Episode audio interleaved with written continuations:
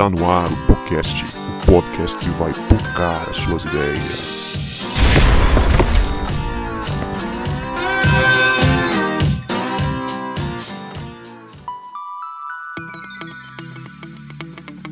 Para vocês que achavam que a gente não voltava, a gente voltou.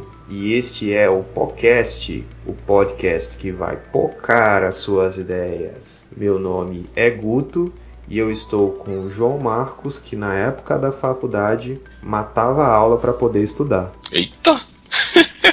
Se eu estudasse, né? Quando eu estudava. E aí, galera? Eu sou o João Marcos, eu tô aqui com o Guto, que é tão ultra jovem que tá fazendo história. Ultra jovem. Nossa, quanto tempo. Pois é, gente. E hoje estamos eu e o João aqui com uma convidada muito especial, a missionária Daisy, que atua como capelã. Pode falar que é capelã já, Daisy, ali na UFES? Pode falar, amigo. Então, nós estamos com a Daisy, que é capelã ali na Universidade Federal do Espírito Santo. E nós vamos trocar uma ideia muito bacana com ela hoje aqui, nesse dia. Daisy, dá um salve aí para os nossos ouvintes. Bom dia, meus amigos. É um ótimo dia para nós conversarmos sobre assuntos tão gostosos quanto a universidade. Um prazer, pastor João, Gustavo, um prazer falar com vocês. Será um dia muito bom. E a gente já agradece por você ter topado de novo gravar com a gente, porque a gente teve um acidente. Essa é a segunda vez que a gente grava com a Daisy. A primeira vez a gente perdeu a gravação e a gente agradece muito você estar aqui com a gente nesta manhã de sábado. Mas antes da gente ir para o nosso bate-papo, vamos para os nossos salves e recados.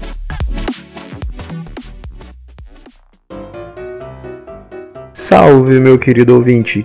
Tudo bem com você? Gutão aqui na área. Hoje tô aqui tomando o lugar da Leinha, mas é só hoje, e tô aqui para deixar aquele momento que você mais gosta do nosso podcast, o momento de salves e recados. E o meu primeiro salve vai para o Ricardo Rodrigues, lá de Bairro de Lourdes, que ele ouviu e gostou bastante do episódio 25, o Rádio Podcast. E ele disse o seguinte: fala, Guto, escutei e tá bom demais. Tem como mandar um e-mail dando uns pitacos sobre algumas músicas? Tem sim, Ricardo. Se você quer mandar esse e-mail, você pode mandar um e-mail para falapodcast@gmail.com. Então, se você quer mandar o seu pitaco, como diz o Ricardo, pro podcast sobre algum episódio, sobre alguma coisa, você pode mandar um e-mail pro falapodcast@gmail.com.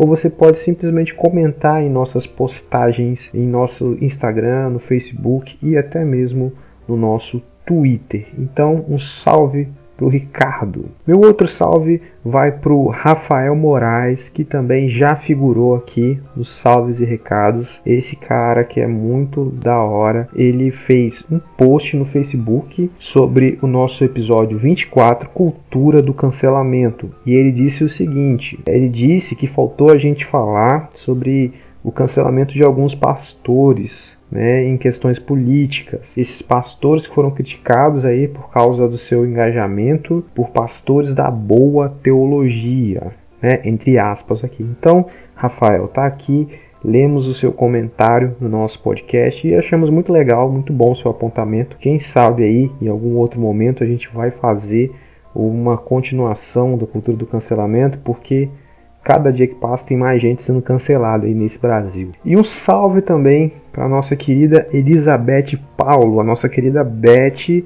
que já figurou aqui em outros salves e recados. E também até já ganhou o sorteio do podcast, ganhou o livro Ego Transformado, né? E ela disse que ela ouve o podcast enquanto dá faxina e dá altas gargalhadas. Então, Beth, um salve para você, que você possa fazer muitas faxinas ainda ouvindo o nosso podcast. Se você ainda não ouviu um desses episódios, está muito legal. Rádio Podcast, a gente falou das músicas que a gente ouve, músicas cristãs, músicas não cristãs, e nossa experiência devocional com elas, né? Mesmo músicas seculares, ouve lá, que está muito legal. E os outros episódios últimos que a gente lançou mais recente também. E o recado que eu tenho é estimular você a comentar as nossas postagens, compartilhar no seu feed, nos stories, mandar o link de um episódio que você gostou bastante para um amigo seu, porque isso ajuda demais a divulgar o nosso trabalho. O nosso trabalho ser divulgado depende de você, caro ouvinte. Então, nos ajude aí mostrando o podcast para os seus amigos, né? Compartilhando, mandando um link de algum episódio para alguém, que ajuda demais, demais, demais.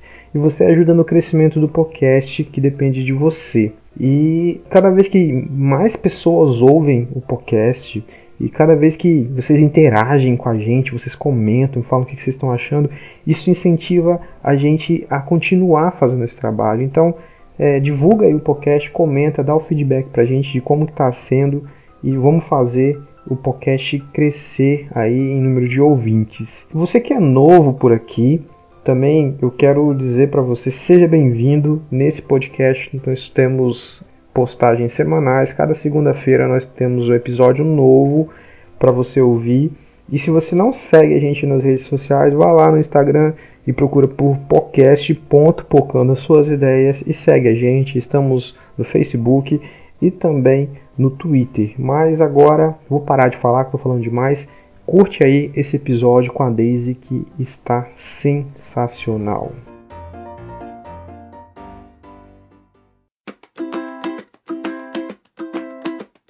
Daisy, para a gente começar a nossa conversa, para os nossos ouvintes que não te conhecem, porque eu sei que tem muita gente que te conhece, eu queria que você contasse para nós um pouco sobre a sua vida, sobre sua família, como é que você descobriu seu chamado como missionária, como pessoa, sua vocação, como é que foi isso? Conta para nós. Esse mês, meu marido e eu, nós completamos 22 anos de casados. E quando nós nos casamos, nós fomos para o seminário como alunos internos. Então, eu fazia um curso técnico e ele fazia arquitetura. E a gente entendeu o que era de Deus isso, fomos morar estados distantes da nossa família, e a gente entendeu que Deus estava nos chamando para a obra missionária. E nós fomos missionários já em 5 estados diferentes dentro do nosso Brasil. Nosso sonho é sempre estar à disposição de Deus. E eu já tinha começado pedagogia outras 2 vezes. Quando eu vim para o Espírito Santo, eu sempre questionava a Deus e dizia assim, quando vai ser minha vez? Eu quero voltar a estudar, quero voltar a estudar. E eu sempre fui muito atuante nessa área de educação, e estive dentro da sala de aula também, por conta do curso do magistério. Então, eu já dava aula nas escolas. Em 98, Gustavo, você nem era nascido ainda, né, meu irmão? 98 eu já dava aula, irmão. Você já era nascido? Que é isso, o cara é velho. Fiquei lisonjeado, ah, mas eu sou de 89.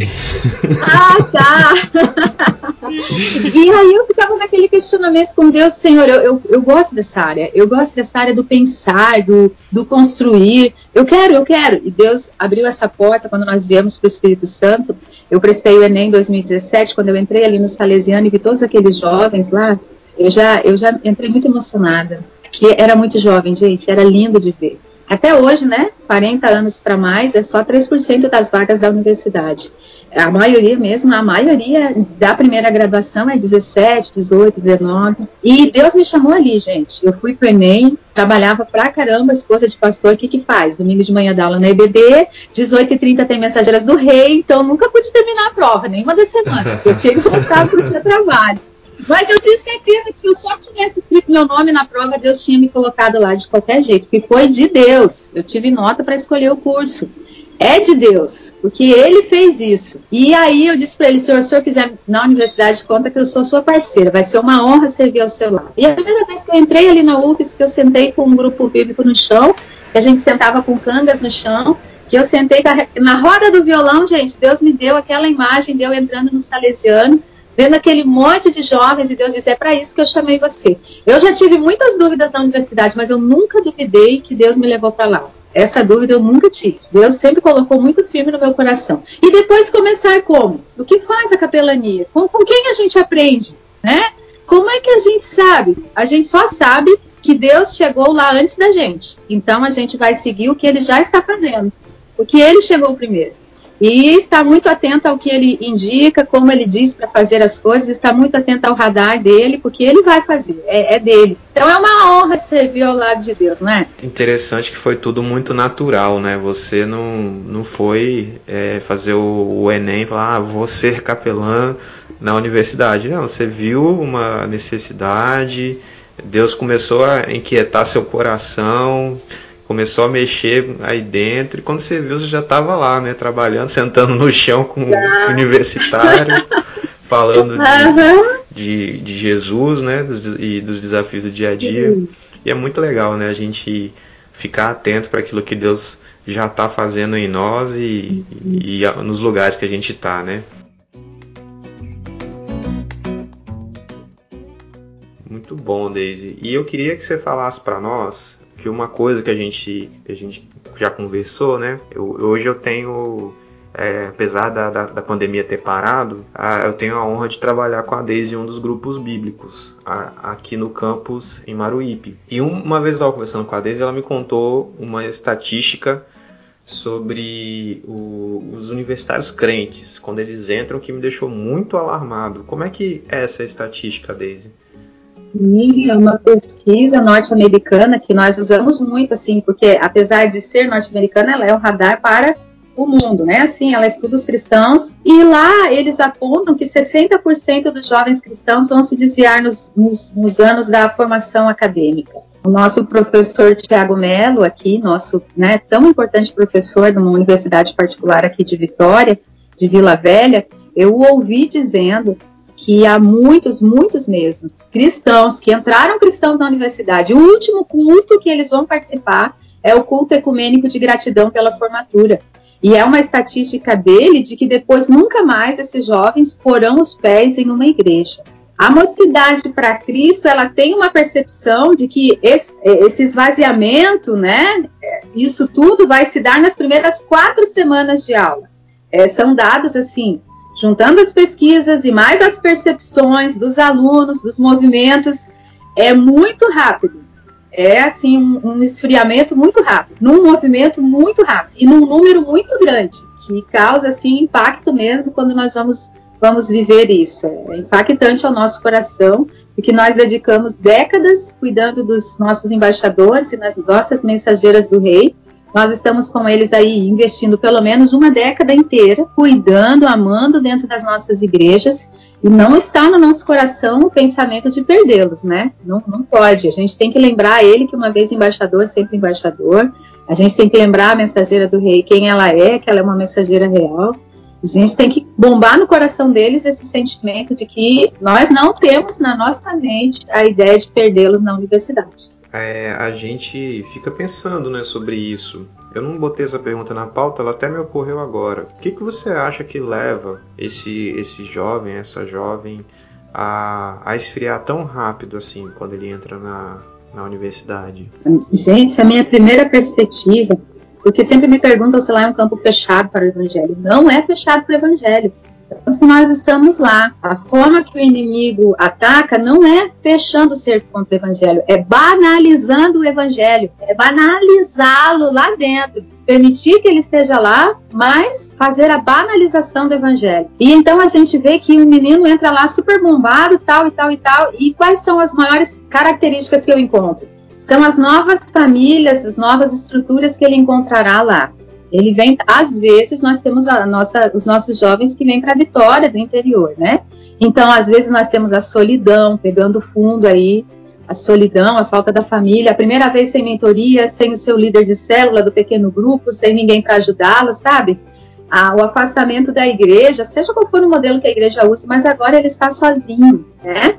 E antes das aulas, meus irmãos, olha só, o Enem normalmente é em novembro, em janeiro já são os interesses de matrícula. Quando os nomes saem na internet, já começam os grupos de WhatsApp para a primeira calorada, a primeira chopada, como chama. Quer dizer, meus irmãos, que antes do nosso aluno pôr o pé na universidade, ele já está convidado para uma festa lá na lama, do curso dele. Você vê que já tem, assim, muita conjuntura, né? Muita conjuntura. Eles estão ligados, eles estão juntos.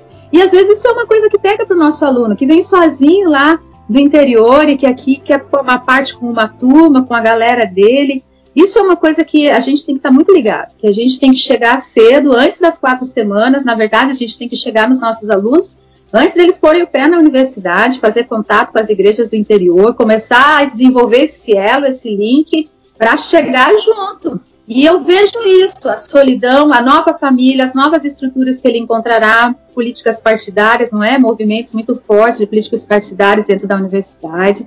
Ele poderá se engajar em um desses movimentos, liberação, né, de algumas coisas que a nossa sociedade não permite, que grupos muito fortes dentro da universidade, como, por exemplo, a legalização da maconha, os novos gêneros que ele vai encontrar lá dentro, quer dizer, e o confrontamento das ideias. Ele vai achar que a igreja dele era muito pequenininha, tem assuntos que ele nunca ouviu na sua igreja, mas, de fato, é por isso que ele entrou na universidade, porque ele vai encontrar novos conceitos, novas filosofias, e, às vezes, isso choca, porque quando ele chega para conversar com as pessoas da igreja, as pessoas também não o entendem mais. E, por vezes, até, né, ficam fazendo bullying com ele mesmo. Então, ó, tenha misericórdia do jovem. Você já teve essa idade, você também já quis mudar o mundo. Tenha misericórdia. Deixa o jovem universitário falar, mesmo que ele venha com os conceitos doidos, que você não sabe de onde aquele garoto tirou aquelas ideias. Tenha misericórdia, deixa ele falar. Deixa, ele está mostrando o novo mundo que ele encontrou. Então eu acredito que é isso. E o que você está me dizendo é que a universidade é um lugar de crente, né? Eu entendo isso. E eu sei que você faz isso, né? Você leva a igreja para dentro do campus. Ah, eu já vi a Deise levar as irmãs do Desperta Débora lá pra dentro do campus pra servir café pra molecada. Ela leva os irmãos lá pra dentro do campus pra orar. Só que nem sempre é isso que a gente vê, né? A gente vê um preconceito muitas vezes da igreja contra o academicismo, né? O ambiente acadêmico. E embora isso tenha mudado nos últimos anos, né? Mas, pelo que você está me falando, a universidade é lugar de crente. E a gente precisa botar quanto mais crente lá dentro, né, Daisy? Eu concordo. E olha só, a igreja também não pode ser ingrata não, tá? Porque nós nunca tivemos um número tão grande de membros das igrejas formados em universidades. Se nós queremos aula para EBD, nós temos muitas pedagogas na igreja. Se nós precisamos de uma ajuda nas finanças, nós temos pessoas em ciências contábeis, administração, economia. É a geração mais bem preparada de batistas, gente. Nós temos muitos, muitos formados das universidades. Então, a universidade é nossa aliada, ela não é nossa concorrente. E, gente, a gente acha que o aluno jovem não quer abraço. E quer sim, viu? O dia que as irmãs foram servir bombom, tanta lágrima, gente. Aquelas senhorinhas do cabelo branco, e davam um abraço, e davam um beijo. Tem muita gente solitária no campus acadêmico. Então, essas guerreirinhas aí, ó. E se disser para a MCM... Gente, eles colam, elas grudam, elas não cancelam o evento nem com pandemia, entendeu? Elas são as guerreiras da nossa igreja. Juntou com a MCM, dá total. E também elas têm uma coisa muito importante que é, agora elas têm estabilidade financeira, porque para o jovem, o universitário, ele não tem muito recurso financeiro. Então essas nossas parceiras, elas vêm trazendo recurso financeiro também. É bom também, né, Gustavo? É muito bom. É, só se esclarecendo para os nossos ouvintes, talvez tem alguns que não são da vivência da denominação batista. A MCM é a mulherada da igreja, né? Em ação, ali que trabalha. Mesmo que você não seja da denominação batista, eu aposto com você que na sua igreja o grupo mais organizado e que mais trabalha são a mulherada. É ou não é, gente? Todo lugar é assim. É verdade. São fiéis. Até nas igrejas pequenas, né? Até nas igrejas pequenas, o ministério mais forte, mais é a das mulheres. É isso aí. E uma vez por semana nós oramos juntos em Goiabeiras na capela. E nós começamos movimentos de oração também dentro dos IFES, e o nosso desejo é juntar com a MCM lá de Alegre, para que elas comecem a orar também pela Universidade de Alegre, sabe? Nós vemos um movimento muito, muito importante de oração, porque Deus diz que vai converter o coração dos pais aos filhos, não é? No final dos tempos, e é isso que tem que acontecer, nós temos que juntar em oração, o mínimo que nós precisamos fazer é orar pelos nossos universitários. E essa galera aí, ó, MCM, Mulheres Cristãs em Missão, elas são gente da oração mesmo, podemos contar com elas, que elas são fiéis em orar. E fala para nós como é que é o seu trabalho lá, O que você faz para acolher esse universitário? O que você faz ali nos campos do Espírito Santo afora aí? Que eu sei que não é só aqui em Vitória que você trabalha. A UFES tem 4 campi: Alegre, São Mateus, Maruípe e Goiabeiros. E, além disso, a nossa liderança está aí indo para dentro das universidades particulares também, num movimento de encorajamento. Esse é o principal papel do missionário capelão, é encorajar os jovens para que eles façam. Nós sabemos que o jovem vai se identificar com outros jovens, e o papel é esse, encontrar os grupos bíblicos. Logo que eu comecei em setembro de 2018, era muita caminhada, gente, caminhada nos intervalos, achando o povo, achando cadê o nosso povo. Eu sei que tem muitos meninos aqui que já se encontram, muitos meninos e meninas que já estão com grupos bíblicos, ABU, Aliança Bíblica Universitária, CRU, que é Cruzada Estudantil e Profissional para Cristo, MPC, que é Mocidade para Cristo. Esses grupos já estão dentro das universidades há décadas, eles já fazem um trabalho excelente. Então, o nosso movimento, o meu primeiro papel foi esse, encontrar os grupos bíblicos. Depois, participar das ações em conjuntos, fomentar a abertura de novos grupos bíblicos e fortalecer aqueles que já haviam, e começar a juntar o nosso grupo nos 4 campi para nós fazermos ações conjuntas. Por exemplo, nossas ações na matrícula, receber as famílias, dar uma orientação sobre os lugares, os espaços dentro da universidade, lugares para a república, pontos de ônibus, coisas assim. Quando nós fazemos isso nas matrículas, é envolver os grupos bíblicos que já vão para lá para panfletar e mostrar que Jesus está na UFES, que é o nosso perfil no Instagram. E ali já participar com as famílias e com os alunos e dizer da existência dos grupos bíblicos, fazer a promoção dos cafés de recepção dos alunos. Algumas igrejas aqui no entorno, inclusive a IB Maruípe, né, já junto no pensamento do almoço caloroso, que é para recepcionar os nossos alunos, para eles saberem que eles têm uma família, que eles não precisam andar sozinhos na universidade. E depois fazer evangelismo todas as semanas. Com o fortalecimento dos grupos, nós temos força para dividir nos centros e encontrar os lugares em que ainda não há grupos bíblicos. Como, por exemplo, né, quando nós sabemos que determinados espaços ali na UFES não tem nenhum grupo bíblico acontecendo, e precisa acontecer. Porque, por exemplo, o grupo lá do CCJE, que é o Centro de Ciências Jurídicas e Econômicas, eles vão ter os horários das aulas específicos para eles, diferente do curso de pedagogia, por exemplo, que vai funcionar em outros horários. Então, é importante que haja esse movimento de vários grupos bíblicos para que haja a opção do aluno poder participar. Então, fazendo juntos e organizados, nós fazemos melhor. Esse é o nosso DNA batista, gente, total. Olha como é que nós somos, os batistas. Chega numa cidade, vamos ver se tem trabalho batista. Se não tiver, começa na casa do irmão. Porque essa é a visão batista desde que os batistas nasceram no Brasil. Não é a nossa organicidade para saber, e agora, para onde nós vamos? Está faltando, não conseguimos grupo bíblico entre os estrangeiros. Vamos juntar força de todos os grupos bíblicos para começar um grupo bíblico entre os estrangeiros. O grupo bíblico entre os surdos, por exemplo, que graças a Deus aconteceu, porque nós juntamos força e nós trabalhamos em equipe. E aí não há nome de igreja ou placa de denominação. Nós estamos trabalhando para o reino, não é para o nome de uma igreja. E isso dá muito bem, gente. O nosso jovem realmente ele é muito forte. Eu queria voltar um pouquinho sobre a questão, não ter feito na hora a pergunta, mas é sobre a questão da igreja, né? Que se perdem, depois 60%, e às vezes quando entra na universidade começa a fazer perguntas que assusta e tudo. Percebo que a igreja ela não está preparada para responder algumas questões dos jovens universitários, ou então a gente fica tentando responder perguntas que não são feitas mais, né? Então uma coisa que eu estava pensando é como é que nós como igreja, né, podemos contribuir diretamente para que esse jovem universitário ou pré-universitário veja na igreja um espaço para poder questionar, mesmo que as perguntas sejam loucas, às vezes reconhecidas como herege, né?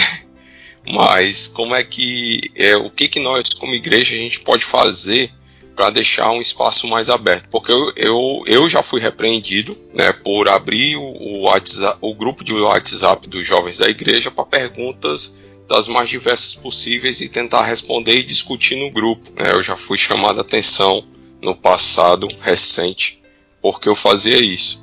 Então, como é que a gente pode construir esse ambiente aberto para a dúvida, para o questionamento, para que a gente consiga orientar os nossos jovens de forma mais precisa e mais forte, né, mais concreta no coração dele, para que ele não se perca dentro da universidade? Olha só, você já deu norte aí de quase todo esse nosso questionamento. A igreja em si não é aberta, não é aberta. Uhum. Quando nós saímos em campo, por exemplo, o campo universitário, que é o enfrentamento das ideias, nós percebemos como na igreja nós temos assim a isonomia de pensamentos. Nós pensamos todos iguais, todos iguais. Aí o nosso aluno se quebra quando ele chega num lugar de confrontamento, porque ele não está acostumado a ser confrontado. Então, é muito rico, essa nossa partilha de saberes, ela é muito rica. E tem que existir, e tem que existir. E tem que começar, olha como foi difícil o período de 2018 ali, quando nós tivemos as eleições. Era proibido pensar qualquer pergunta diferente. Não podia haver perguntas diferentes. Havia, assim, um entrincheiramento. Se você colocasse uma foto de um candidato que não era da direita, você era... Uau! Foi terrível, foi terrível. Era um entrincheiramento. Ninguém estava pronto para o diálogo. Só estavam prontos para o entrincheiramento mesmo. Ainda então, não estão. É verdade. Ainda não estão. Mas olha só, Boaventura de Souza Santos é um pensador agora da nossa, né, do nosso contemporâneo aí, e ele diz que nós estamos vivendo um tempo de perguntas fortes, mas de respostas fracas. E ele está muito certo. Os alunos vêm para as igrejas com perguntas fortes, e as respostas são fracas, meu irmão. As respostas são muito fracas. E às vezes há essa zombaria, né, com o aluno, justamente porque não tem a resposta que o aluno quer. Mas é só o pensar, gente. Às vezes a gente não vai ter a resposta. A gente precisa ter o diálogo. São só pensamentos e questionamentos. O aluno, quando ele vem com essas perguntas fortes, talvez ele não esteja procurando a resposta. Ele está procurando o diálogo. E aí, alguém quando não há... ouvir, né? Isso, alguém. E quando não há o diálogo, o que ele pensa? Eu não caibo mais nesse espaço. E, de fato, ele não está cabendo. Você vê como a gente está errando. A gente precisa abrir os nossos olhos, porque senão nós vamos continuar nessa sangria enorme aí de perder uma quantidade de jovens que não era para estar acontecendo, né? Não era para isso acontecer. É interessante que às vezes eles precisam apenas que a gente tenha um ouvido de psicólogo, né? Que a gente não dê a resposta, mas a gente ajude ele a construir a resposta. Acolher o cara, né? A gente tem pelo menos se dar o trabalho de fazer perguntas em cima daquilo ali, para tentar ver se ele mesmo consegue responder, porque às vezes a gente não sabe realmente, né? Imagina Jesus, cara. Jesus, eu já ensinei isso pra você, já falei, é assim. Não, ele não fez isso. Caminhou 3 anos com os caras que no final tava pegando espada pra dar na orelha do outro, né? Então Jesus teve paciência ali, acolheu, né? E a gente não tá acolhendo, a gente quer que o cara saia pronto e tem que ser assim, assim, assim, assim. Tem que suportar um pouco, tem que caminhar junto. Isso dá trabalho, né? Dá muito trabalho. Mas é bom, cara. A gente cresce junto, né? Como líder de juventude, a gente cresce junto com a galera, com essas perguntas às vezes malucas. A gente tá pronto para ouvir, a gente não saiba responder, mas o fato de você dizer assim, ó, eu vou pesquisar, vamos estudar junto, ou então você lançar perguntas para que as pessoas, para que ele pense e encontre uma resposta, já ajuda a permanecer. Na minha história recente como líder de juventude, graças a Deus, pouquíssimos deixaram a igreja por conta de universidade, justamente porque a gente tentava ter um ambiente aberto para perguntas das mais loucas possíveis. Nada era louco, era apenas vamos pensar junto, e isso ajudou bastante naquele tempo. Daisy, falando do seu trabalho lá nos campos da vida, você falou que recepciona a turma na matrícula, começa a acolher as famílias, tem o sentar junto nos intervalos, né? No chão, na grama, às vezes com violão, com uma conversa, com a Bíblia na mão ali naquele ambiente que às vezes as pessoas pensam que não era para estar ali, enfim. Eu queria que você contasse pra gente alguma experiência que te marcou ali dessas tantas nesse tempo que você tem atuado ali? Nós estávamos para começar o nosso culto na frente do RU, Restaurante Universitário em Goiabeiras, e nós somos assim, um grupinho de 10 lá no Identidade, em frente ao RU, em Goiabeiras, nas nossas reuniões semanais. E um rapazinho estava perto, e eu chamei ele para vir, que nós íamos cantar umas músicas, e disse para ele sentar com a gente, que ele ia gostar muito. E ele não gostou do meu convite, ele foi bem duro comigo, ele disse, eu sei o que você está fazendo, você está tentando me evangelizar. Eu disse, amigo, não estou tentando te evangelizar, não, vem aqui que você vai cantar, ninguém vai evangelizar você não, eu vou dizer o que vai acontecer. Nós vamos ouvir uns aos outros, depois alguém vai orar, nós vamos cantar e vamos embora. Se você ficar na reunião, você vai gostar muito. Aí eu falei com muita educação com ele, mas ele disse, vocês têm que sair daqui, vocês têm que procurar uma igreja para vocês, aqui não é um lugar de igreja. Eu disse, amigo, nós estamos na universidade, a universidade é o lugar de todos, é o lugar de compartilhar os pensamentos de todos. Inclusive, nós gostaríamos muito que você ficasse, porque nós queremos ouvir o que você pensa. Aí ele disse, vocês não estão prontos para o que eu penso, vocês têm essas caras de bobos, e eu estou vendo que vocês são bobos, e se eu contar a verdade para vocês, vocês vão perder essas caras de bobos. Aí eu disse, amigo, nós sabemos a verdade. João 14,6, Jesus disse que ele é a verdade.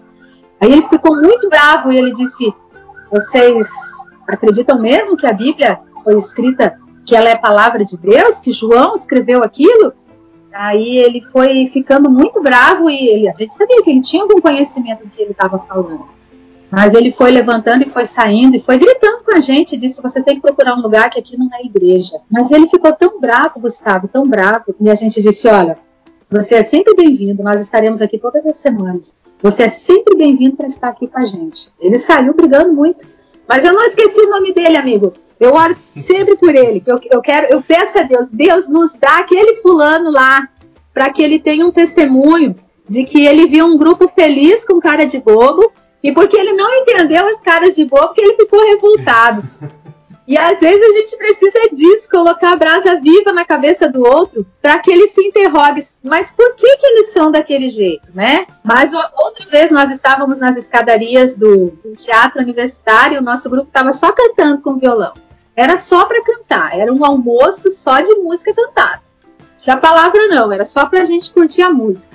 E uma pessoa saiu de dentro do teatro, uma senhora que trabalhava lá dentro, e disse assim, eu ouvi vocês cantando, eu tinha que vir aqui fora, ver quem era vocês, porque essa música trouxe uma paz ao meu coração. Aí a gente parou de perguntar, porque muitas pessoas vieram pedir música, né? Da gente dizer que música você quer, mas eles queriam que a gente tocasse Raul Seixas. Daí a gente parou de pedir falar. Chegava lá, toca Raul. É só cantar Viva a Sociedade Alternativa. Tudo a ver. Aí falava mas da sociedade alternativa do Reino de Deus. Isso. É isso aí. É isso aí. A gente tem que ter mais propriedade. Mas assim, a gente pensa, essas coisas são de Deus, gente. Essa paz que Jesus diz que ela vai exceder todo entendimento, que ele vai dar, né? Paulo disse aos Filipenses que ela ia exceder o conhecimento, todo entendimento. Mas essa paz que Jesus fala, ele diz, eu deixo uma paz que o mundo não pode dar. É ponto de partida da nossa fé. É uma paz, meus irmãos. É uma paz que nem dinheiro compra. Então essas pessoas que vêm, é porque elas sentem o cheiro de vida. E nós somos para com Deus o bom perfume de Cristo. Elas não sabem, mas elas vêm atrás do cheiro de vida. Muito bom. Infelizmente, né? Muito bom. Infelizmente, né? O predador também vem, né? Quando ele sente o cheiro de vida, o lobo, o que ele quer? O que o predador vem? Ele também vem porque ele sente o cheiro de vida. Mas Jesus disse que ele ia nos enviar para o meio dos lobos como ovelhas, né? Que fôssemos simples como as pombas e prudentes como as serpentes. Ele já tinha avisado de tudo, né? Só não leu quem não quis, já tinha avisado lá, que é ovelha para o meio dos lobos.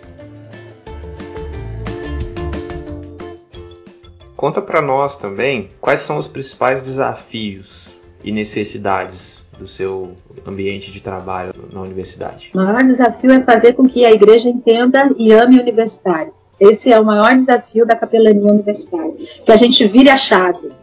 E a gente veja o universitário como um parceiro, que depois a gente vai querer, a igreja quer o serviço dele formado. A igreja só não quer o ônus de trabalhar com ele enquanto está acontecendo essa formação. Nós queremos voluntários para todas as nossas ações sociais.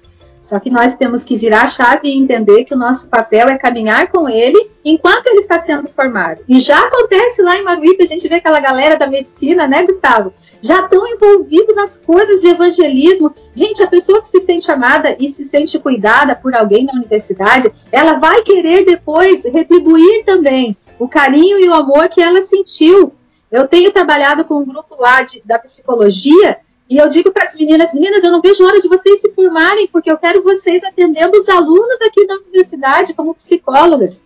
Eu quero que vocês tenham o retorno daquele amor que vocês sentiram também. Então, meu desafio é isso, fazer com que as igrejas entrem nesse engajamento para nós amarmos mais os nossos universitários e termos mais compaixão e cuidado com eles. Em ações simples, como estar aberto ao diálogo, como promover kits de higiene, que o aluno possa... Imagina o que é para um aluno do interior, vem para a capital, vem lá com escova, com pasta, creme dental, e a igreja mandou para ele, a igreja escreveu em tudo: nós amamos você. E cada vez que ele vai para a aula, ele lembra que ele não está sozinho, ele tem um grupo com ele, que ele está distante da igreja, geograficamente, mas a igreja está ali com ele na universidade. É diferente, se sentir amado não tem preço. E os desafios, o que que são? Nós estamos trabalhando há um ano com alunos estrangeiros na universidade. O nosso desafio é começar num grupo bíblico entre eles. Esse é o nosso maior desafio. Começamos um grupo bíblico entre professores no último semestre. Só Goiabeiras tem, porque é um desafio enorme para o professor. Para ele é, inclusive, né, difícil. Horários, não pode se reunir dentro de um prédio público. Eles têm várias privações que os alunos não têm, mas eles têm.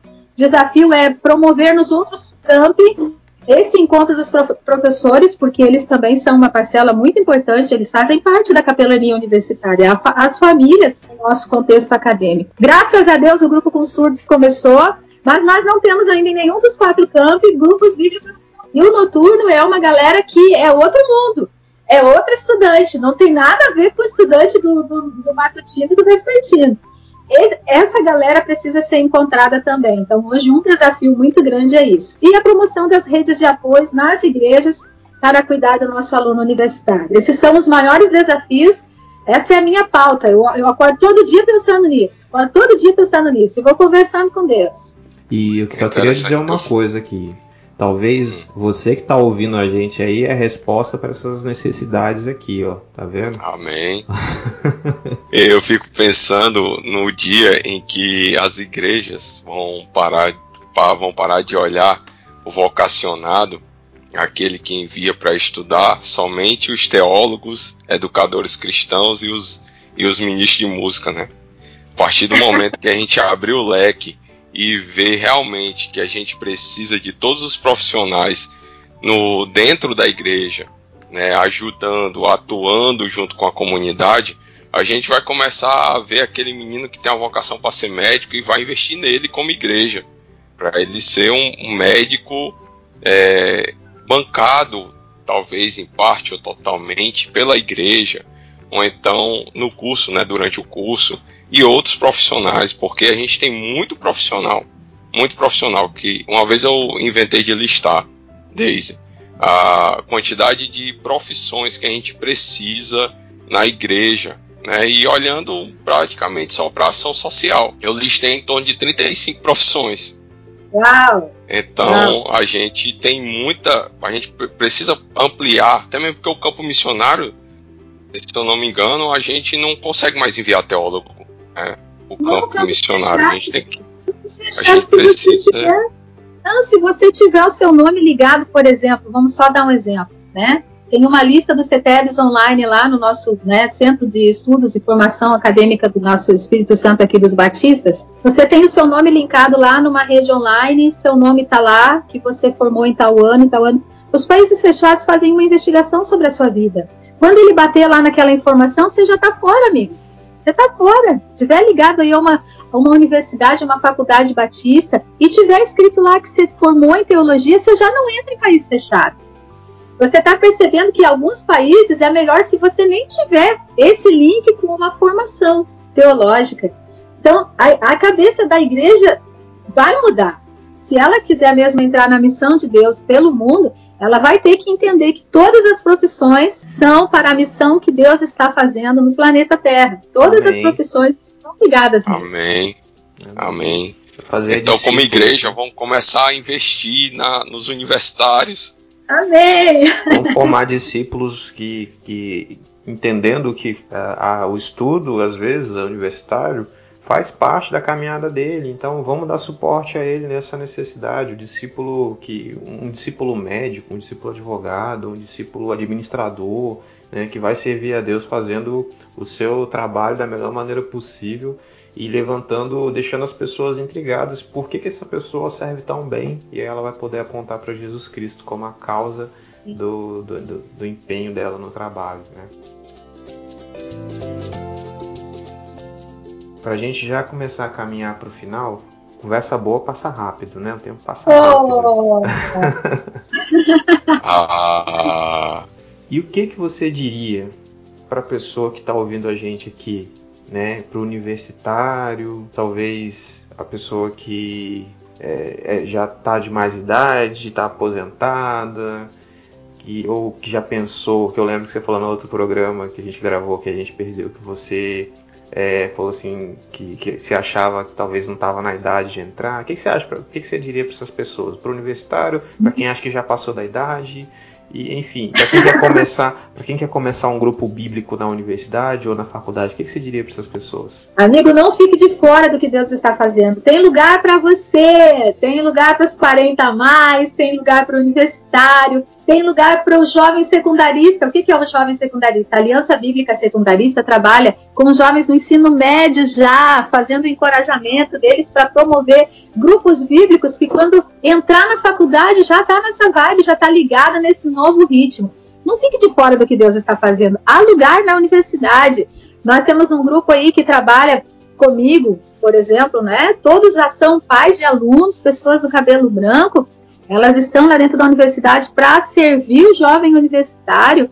As irmãs das igrejas em movimento de oração. Cuide do universitário que está aí na sua igreja. Veja se, cubra ele com as suas orações e veja o que ele precisa, às vezes um carinho, um cuidado, nos pequenos detalhes para que ele se sinta amado.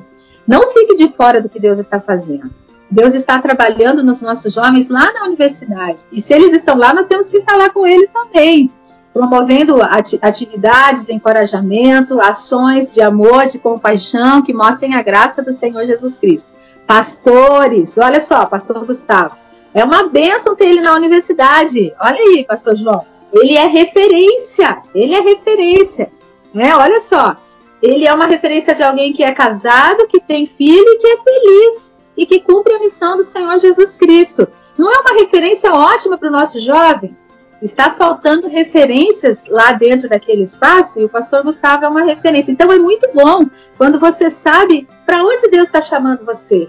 E como é bom, os jovens ficam olhando para ele. Eu vejo os meninos olhando para ele, e quando ele fala que tem que cuidar da Sofia, todo mundo fica assim, olha só, ele não é... olha só como ele é, não é? Olha que legal, ele continua servindo a Deus, ele continua nessa animação e é jovem, é uma referência, é muito importante. Muito bom contar com você. Jovem nem tanto, sou um jovem adulto já. Ele é ultra jovem. É jovem há mais tempo, mas tá valendo, amigo, tá valendo. Igual um outro membro do nosso podcast aqui, ele falou que passou um pouquinho, mas ainda é jovem. Isso aí.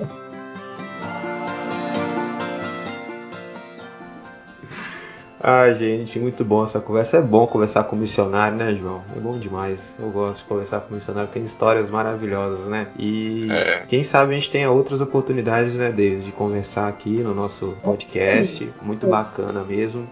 Vamos juntar com outros líderes do movimento, dos jovens. Eu convido, eles vão topar com certeza. Que ideia excelente. Legal. Já vou anotar essa pauta aqui. E depois você me passa. Nós temos 10 em Goiabeiras, todos atuantes. Vamos juntar com essa galera e vocês vão ver que legal que é. Gente, muito jovem bom. É super, né? Estou apaixonada por essa idade maravilhosa. Muito bom. Daisy, divulga aí suas redes sociais, o Jesus na UFES. Como é que faz para falar com você? Meu perfil no Instagram é Daisy Gil. Nós temos o nosso perfil no Instagram também, que é o Jesus na UFES, que nós temos os horários, as atividades, os locais onde nós nos encontramos. Agora nós estamos promovendo também ações dos grupos bíblicos para suprir algumas necessidades aí dos nossos alunos estrangeiros. Então entra lá para você colaborar também. Nós estamos aí com 35 alunos estrangeiros em volta dos campos de Maruípe e Goiabeiras. E a nossa ideia é tratar bem esse povo. Deus trouxe eles para a nossa vitória linda aqui, porque Deus tem alguma coisa na vida deles. E nós não vamos ficar de fora do que Deus está trabalhando com eles também, não. Então, vai lá, entra junto, para a gente servir junto ao que Deus está fazendo. Amém. Amém. E, gente, a gente vai ficando por aqui nesse bate-papo muito, muito gostoso, muito bom. Daisy é uma amiga muito querida e eu fico muito feliz de poder ter ela aqui no podcast, que veio para focar as suas ideias. E chegando Brasil afora, se Deus quiser, vai chegar lá no Rio Grande do Sul, né, Daisy Gaúcha. Ai, a gente tem o João aqui, que é lá do Ceará, do Rio Grande do Norte também. E a ideia é esse podcast aqui de Vitória abençoar o Brasil todo aí, né? Se Deus quiser. Quiçá o mundo! Quiçá o mundo! Daisy, João, vamos se despedir do nosso povo aí, nossos ouvintes. Daisy, a palavra está com você. Amigos, que bom falar com vocês, que bom, que alegria. Nós temos que amar o jovem universitário, se comprometer com ele e saber que é a missão de Deus. As profissões, elas vêm para abençoar o reino de Deus. É isso aí, estamos juntos, né? Podem contar comigo, estou à disposição sempre. Vai, Márcio. Valeu, galera, um cheiro aí e até o próximo episódio do nosso podcast. Tchau, gente, um abraço no seu coração. Tchau, um abraço.